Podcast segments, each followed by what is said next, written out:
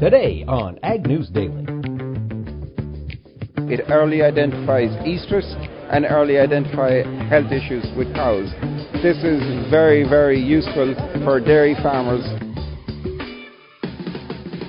Good afternoon, ladies and gentlemen. It is a rainy Tuesday here across Iowa, parts of southern Minnesota. I believe the storms are now making their way a little bit into northern Missouri, a place that has been parched.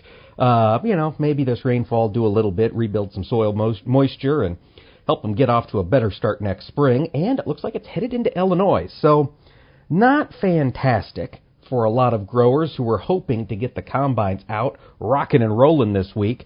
And unfortunately, at least the storms that came through Grinnell came through with some pretty strong north winds. I haven't done a uh, a road trip yet to see if uh, you know how everything is standing, but I wouldn't be surprised if this late in the game we did see some some stock snap a little bit. Sorry, I'm looking out the window trying to see uh, cornfield next to me, and eh, yeah, it looks okay. I don't know what he's got planted out there, but that's what we're seeing here across the Midwest. I am flying solo again. Delaney is still in Ireland. We will hear from her a bit later on. Of course, today is our hashtag Tech Tuesday conversation, and Delaney found a company over in Ireland that is doing some pretty innovative things. So we'll let her talk about what she's seeing and what she's learning, and we'll get to that in just a little bit. But before we do, I want to pick up on uh, some of yesterday's stories. First of all, we had another trade announcement yesterday. We alluded to it on the podcast. The news didn't actually break until after the markets closed. President Trump did announce the expected $200 billion worth of additional tariffs on Chinese imports. They are going to be about 10% is the current tariff rate, with most of these tariffs then moving up to 25% by the end of 2018. Now, these tariffs will go into effect on September 24th. So we've still got, you know, another six days, five days to get stuff ordered from China if you need to before those tariffs take effect. This is another wide range of goods. One of the things that President Trump dropped off this list is rare earth minerals, which we talked about there with a BJ split yesterday with Brian during the market Monday. We need them. And China's kind of the only source. So it makes sense that President Trump would pull those off the list, but that still remains to be one of China's points of leverage. Now, as expected, China has retaliated. We knew that was going to happen. Uh, China said they are going to put tariffs on additional $60 billion worth of American goods. It's about 5,700 products coming from the U.S. into China. It includes some airplanes, some high tech stuff, just kind of a grab bag. No additional tariffs on ag commodities.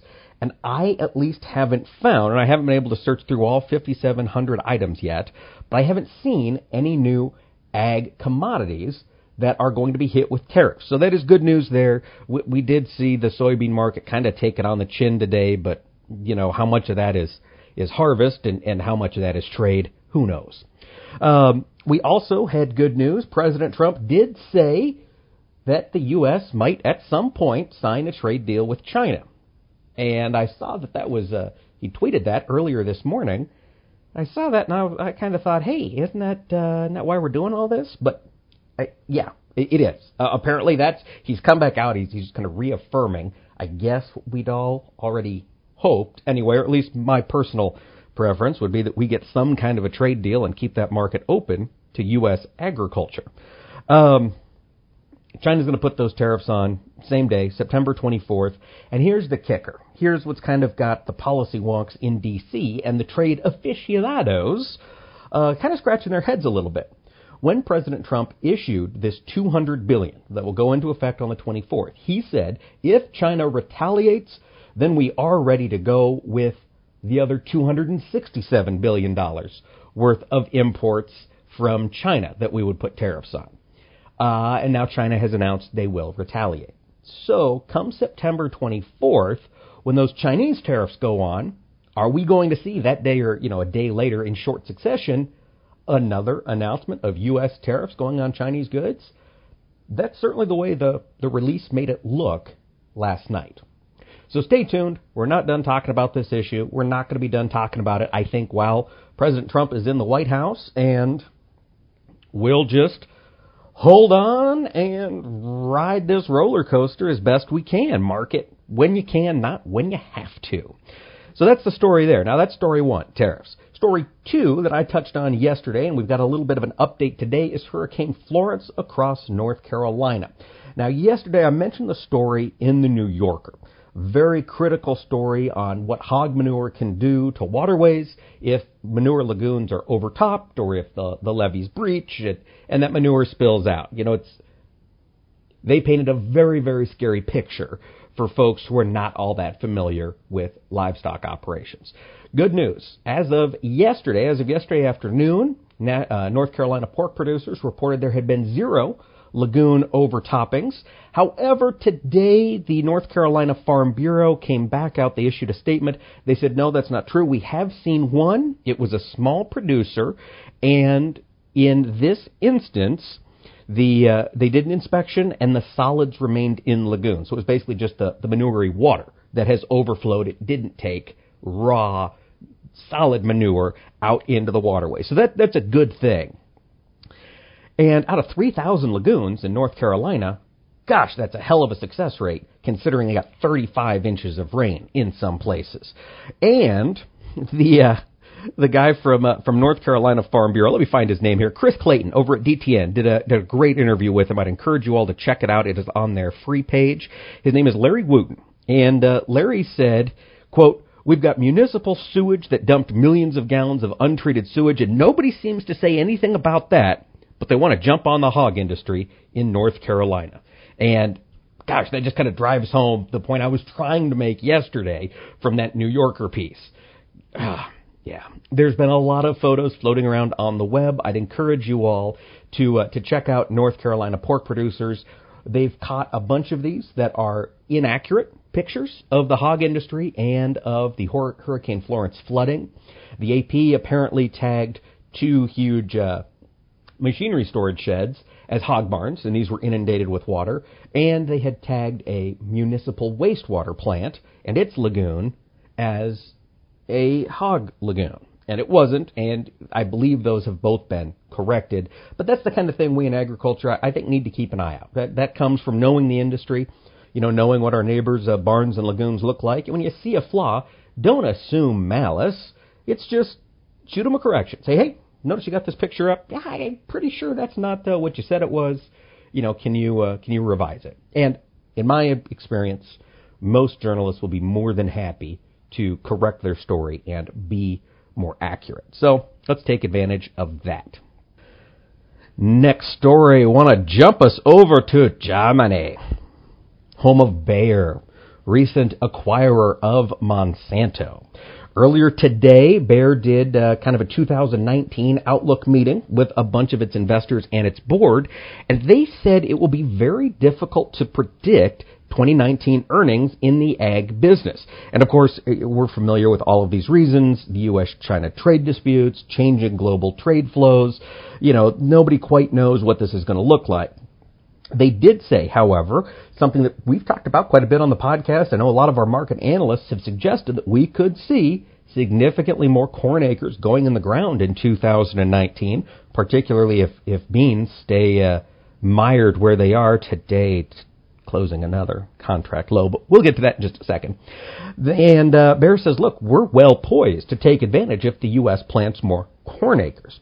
Now, something they didn't touch on in the story, and I sent an email off to one of the uh, PR folks from Bayer. All of their conversations in Germany today touched on ag commodities, trade flows, what are we going to plant, and what are we going to uh, to treat those plants with? What kind of crop protection tools are we going to utilize? At no point in their meeting today did they talk about the dicamba lawsuits and the glyphosate lawsuit, which we saw take place in California, which of course is being appealed. Those things to me could strike. Er, I mean, that, that'd make me a little nervous if, if I've got courts handing down a $200 million victory to an anti glyphosate, you know, case. I got a feeling that would hit the bottom line. Bayer didn't touch on that, of course, with the appeal. Yeah, we'll wait and see what happens, but certainly a lot of things to keep in mind with that. But I just thought that was fascinating. You know, here they've they've acquired Monsanto. They now have a huge share in the corn seed business. They're a little bit less of a player, as, as a lot of our listeners know, on the soy side, but the corn side is what they are keeping an eye on. Now, I don't want to dilly dally too long. I want to make sure we got plenty of time to hear from Delaney. So let's just jump right into the markets and see where we closed. Unsurprisingly, with harvest and trade in the news, we are down on corn and soybeans today. Folks, remember, our markets are brought to us by our friends at the Zaner Group. Get in touch with those folks. Put together a marketing plan. We're going to have challenging years, this one and into the future. Let's get aggressive think outside the box, call our friends at Zaner. You can reach them at 312-277-0050 or on the web at zaner.com. In corn, the Dees contract down four and three quarters at 343 and a quarter. The March down four and a half, finished at 355 and a half. In soybeans, the Nove contract, contract low, contract low closed down nine and a half cents at 814 even. The January down 9, closed at 828 and a quarter. In Chicago wheat, a little bit of an uptick today. The December contract up four and a quarter at 510 and a half. The March up three and three quarters to finish at 529 even. Looking over on the livestock side, red in the cattle complex. The October live cattle contract down 20 cents at 113.22 and a half. December down 12.50 to close at 11 at 117.97.50. And in feeder cattle, the September down a dollar 50 at 155.82 and a half. The October down a dollar 15 to close at 158.02.50. And in lean hog, strength here on the front month contract with the October up 272.50 to close at 59.17 and a half. December up 260, finished at 57.97 and a half. And of course, a quick look at the dairy market in Class 3 milk September contract up a penny at 16.13. The October down 5 cents to close at 16.06. Now I'm going to throw it over to a quick introduction to Ireland from our own Delaney Howell, and she will introduce us to our Tech Tuesday interview. Greetings from across the pond. I'm having a great time in Ireland so far, learning a lot about Irish agriculture here at the National Plowing Championship. Just to give you guys a quick background of some Irish agriculture, for those of you that are interested in learning more, Ireland has about 4.4 million hectares devoted to agricultural production with 139,600 farmers with the average farm size being approximately 32 hectares. So they're doing a, a lot on a lot smaller scale than what we're used to there in the U.S. Talked to some producers and farmers today and, and yesterday, and they said an average farm size for them, a dairy farm size for them, would be about 80, anywhere from 80 to 200 head. So a lot smaller we're looking at here, maybe more comparable to a cow calf size. When we look at dairy industry, some of their top industries for agriculture here in Ireland are dairy production, grazing or cow calf production, sheep. They've got a lot of sheep production here, and just really interesting overall. When we look at the uh, dairy industry in particular, their dairy herd has increased by 350,000 cows to 1.4 million head. That was the, between the years of 2010 to 2017. They are also predicted to rise by 2% um, by the year 2025 to 1.6 million cows. They produce about 6.7 billion liters of milk every year, and like I said again, there's 18,000 dairy farmers, and, and with the average head size, herd size of 80 cows. Over 85% of farms in Ireland make silage each year, and the estimated cost of harvesting is over 1 million hectares of grass silage, which exceeds 500 million euros annually. Um, just a lot of interesting things going on here. So going to kick it off here to an interview for our Tech Tuesday today. I think a lot of producers will resonate with this interview. It's with Brian Mulcahy, who's the general manager at Herd Insights, and they're doing a lot of innovative things here with collecting data on herd sites, specifically dairy herds. But this really could be used in multiple facets of grazing operations. So I'm going to kick it over here to Brian. I'm catching up with Brian Mulcahy, who is the general manager for Herd Insights. Brian, explain to me what Herd Insights is. Herd Insights is a multi-metric smart collar system. Um, it, it uses gesture recognition to identify particular gestures in a cow and issue alerts to a farmer. It early identifies estrus and early identify health issues with cows. This is very, very useful for dairy farmers as it helps them make more informed decisions about managing their herds, whether it be the timing of the AI or whether it be an intervention they need to make that might perhaps prevent them from calling a vet. So we have been involved in this for the last seven years, and we've been selling it both in Ireland and internationally since 2014. That's very exciting. So the dairy side of the equation or of herd insights is a dairy or a collar that you would put on dairy cattle. Is it only for dairy cattle, or could you use them in, in just normal AI or cow calf operations as well? Okay, the collar was originally designed for the dairy industry, and yes, the system contains ex- contains a collar that's put around the cow's neck, and then a base station, um, which is mounted in the um, centre of the farm, normally on the parlour, the milking shed's wall. Um, it is predominantly used in the dairy and milking industry, but we also have customers who use it in the beef and the suckling industry for cows who may not be milked um, every day but are bred every year. And those farmers also wish to detect when they're in heat so that they can um, implement their breeding programs. So it's um, predominant in the dairy, but is also used in the beef and the suckling industry. Okay now walk me through. You you mentioned some of the things that you can see with the with the collars. Um, walk me through some of the data that you get from those collars. Okay, so there's two main strands of data that we collect. One we call heat data or estrus data, which identifies when the cow is in heat. Normally, a cow comes into heat 21 days after she has um, calved, and a heat cycle may last three or four days. Gestures that the cows make when she's in heat include mounting, where a cow may mount another cow or be mounted by another cow. It includes bunting, where a cow bangs up against another cow, normally she sinks her head. And it includes sniffing and licking, where the cow is sniffing and licking the other cow. Also, there's estrus activity like heightened activities of walk and heightened activities of restlessness. All those gestures we, we um, identify, and with him then we can run him through clever algorithms that we design ourselves and issue an alert to the farmer. The second strand is health. There is three or four key indicators of a cow's health. One of them is grazing or feeding. So if a cow is grazing, feeding normally, she's healthy. Another one is rumination or chewing the cud, as we call it here. Um, if a cow is choosing the, chewing the cud, she is healthy. And then the third one is um, um, lying down or resting.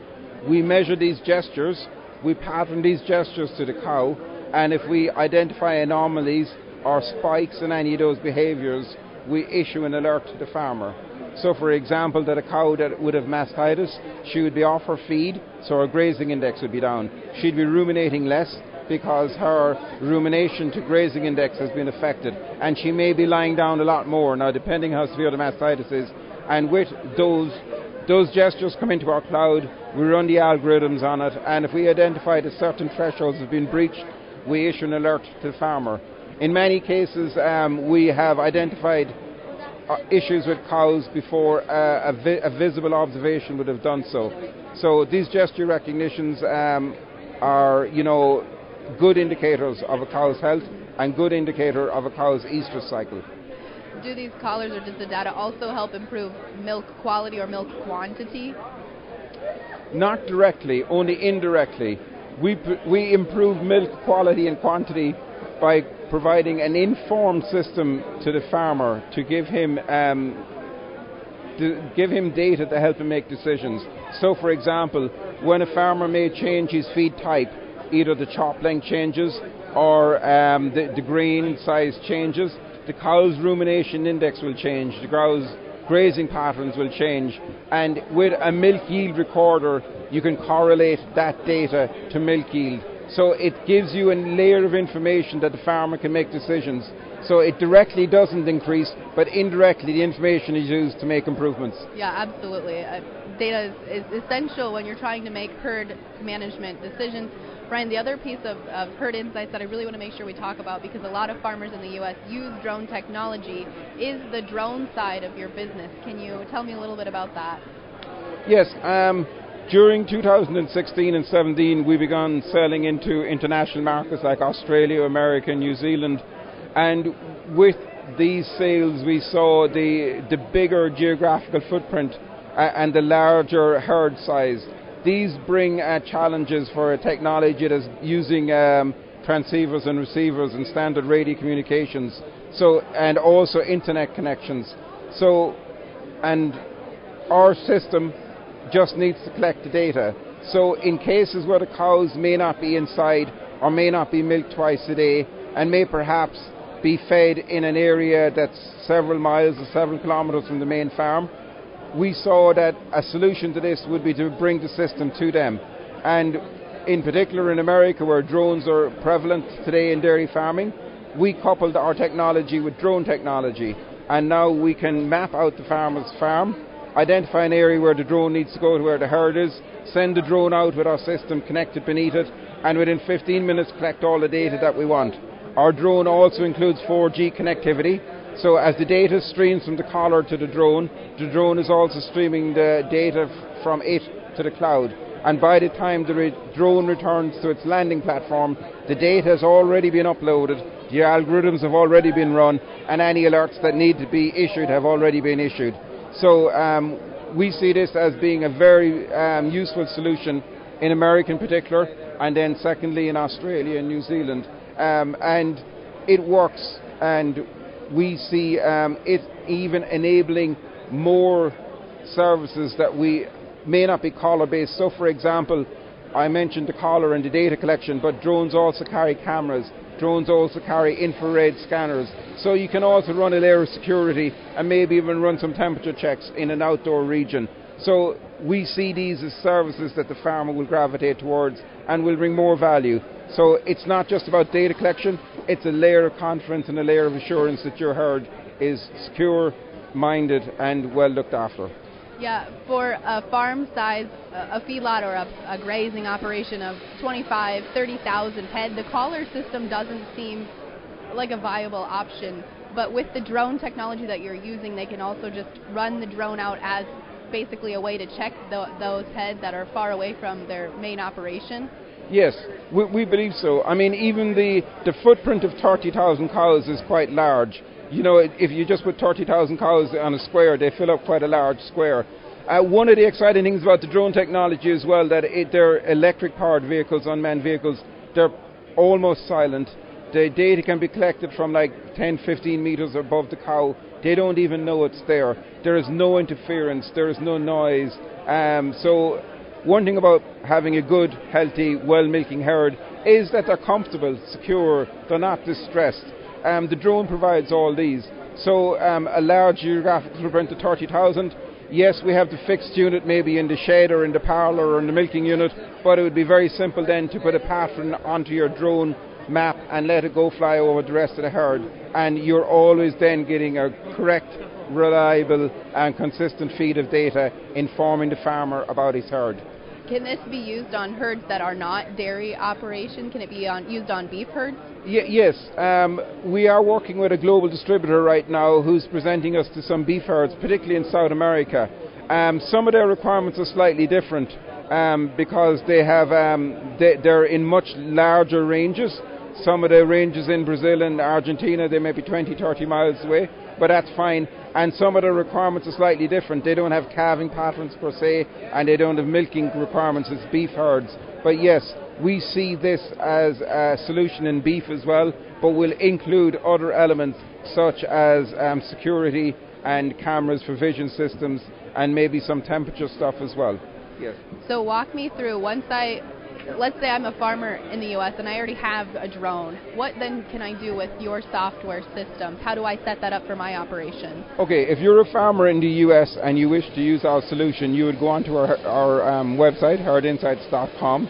You would select our drone service and you will be asked for your details about your drone.